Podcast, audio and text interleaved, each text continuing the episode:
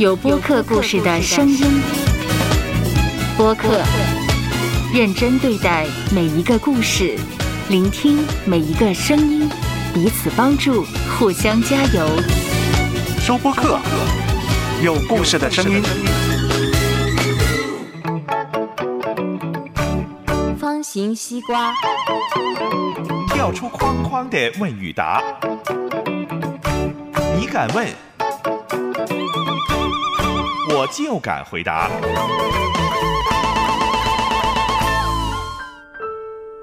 小米啊，谢谢你很勇敢的来跟我分享你的困扰、你的黑暗的人生的片段。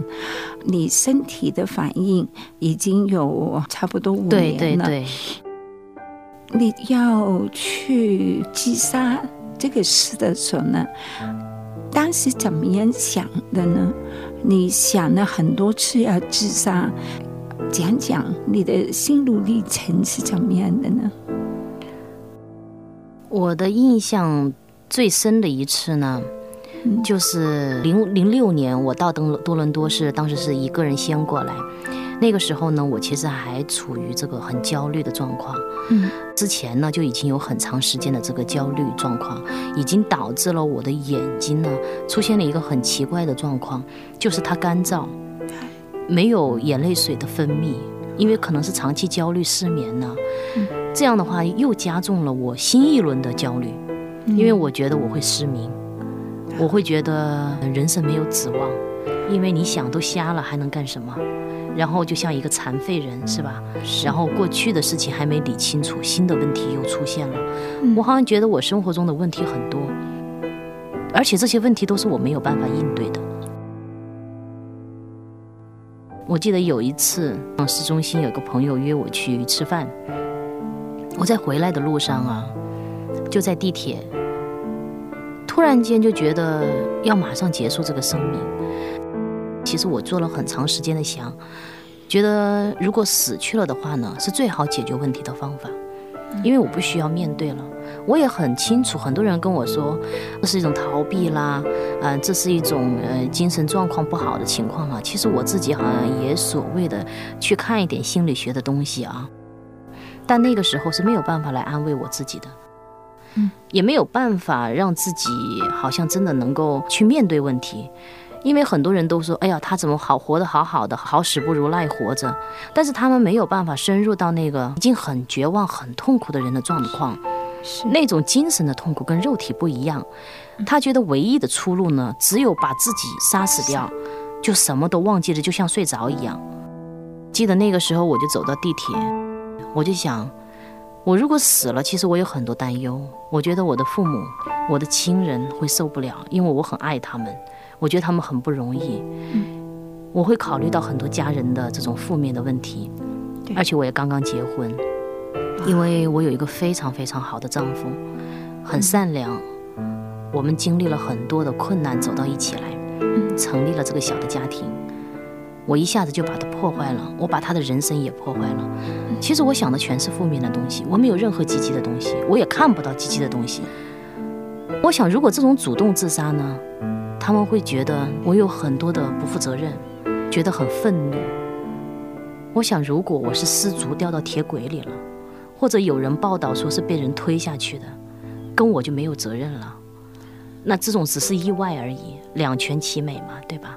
他们也能接受一点呢，我自己呢也解脱了。所以那个时候，我就已经走到那个黄色的那警戒线的那个位置。我的脚呢，已经基本上就都迈出去了，就是站在旁边，我就等车来了。我心里想，我没有跳啊，你车子过来的话，是你车子把我带下去的，跟我没有关系的呀。因为我自己跳的话是属于卧轨，对吧？嗯。那最多报道出来只说这个女孩搭车的时候走得太近，意外身亡了。嗯。所以我想的还很周密，那个时候头脑还很清醒啊。但就在车子快要过来，我看到有灯的时候。突然啊，我就很奇妙，我听到一个声音，我不知道这个声音从哪里来。他说：“你能不能够到这个旁边的椅子坐一下，就坐一下。”哎，我就听到了这个声音，一下就注意力呢转到他这个声音上，听到那个声音是很柔和，带着一种恳求一样。我不知道，也许是来自于我心里，或者说是真的是来自于神的。然后我就从车子进站的那一瞬间，我就退到了月台的这个椅子上，嗯，我就坐下来了。所以那一次的自杀吧，也许我不够有勇气。很多人可能现在也想想死吗？还弄出这么多矫揉造作的东西，干脆就跳了。其实还没有死的勇气。其实也不是，我觉得。嗯，因为因为我我尝试了很多的，我也想，当我最痛苦的时候，想用刀子去划身上。嗯我不拿刀吧，但是我用头去撞，然后呢，喝很烫的水。我想很多的方法来伤害自己，因为这个时候就能让我好像能短暂的去从那种痛苦中间走出来。干嘛？为什么会说你允许一个这样的人来伤害你？到现在你都已经觉得你是没有什么价值，所以你就要这样的伤害自己吗？可能因为我心里面总是想着要原来那个男朋友跟我说一句道歉，觉得他所做的一切我不能原谅。我觉得至少你说一个道歉，或者跟我解解释一个原因。嗯到最后来，我把他的事情也好像所谓上是忘记了，但痛苦好像永远都在那里。后来我就觉得，并不是他引起的，而是我本身这个人就很堕落。你是说错都在你，是，是真的吗？如果我足够的自己自律、自洁、自爱，您说我会走到这一步吗？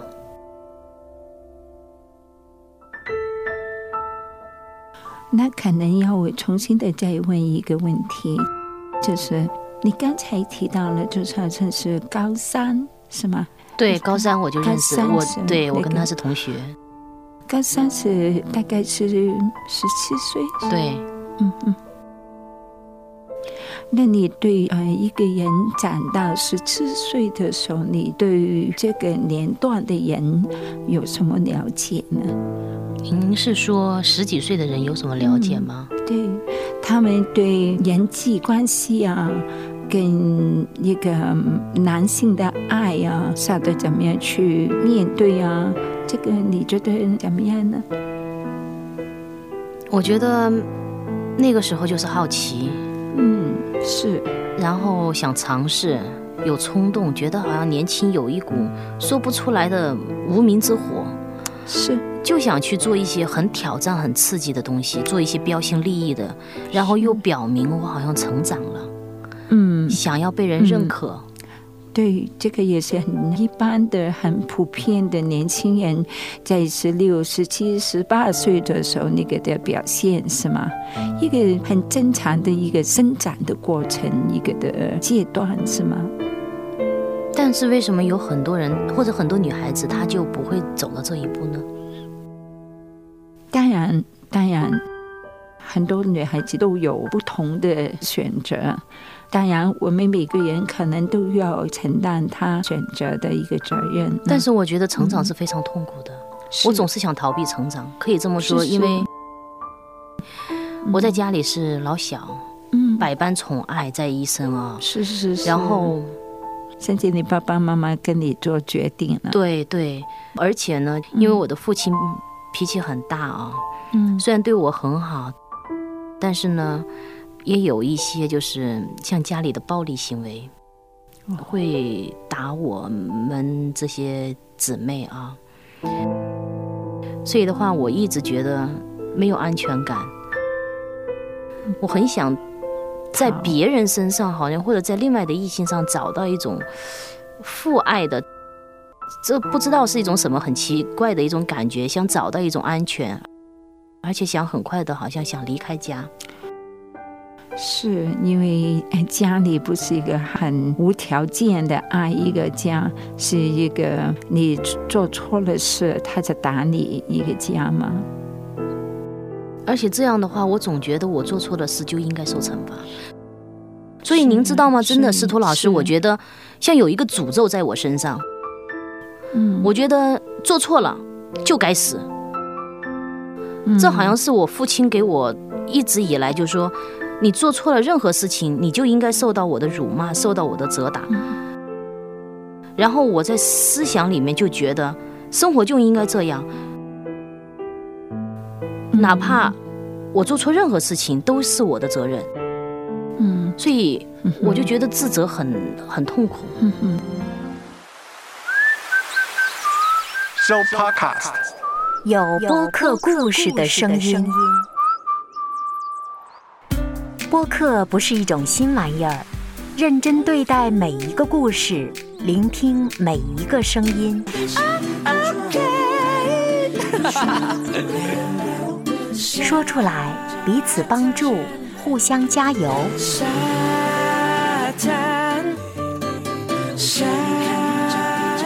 收播客，有播客故事的声音。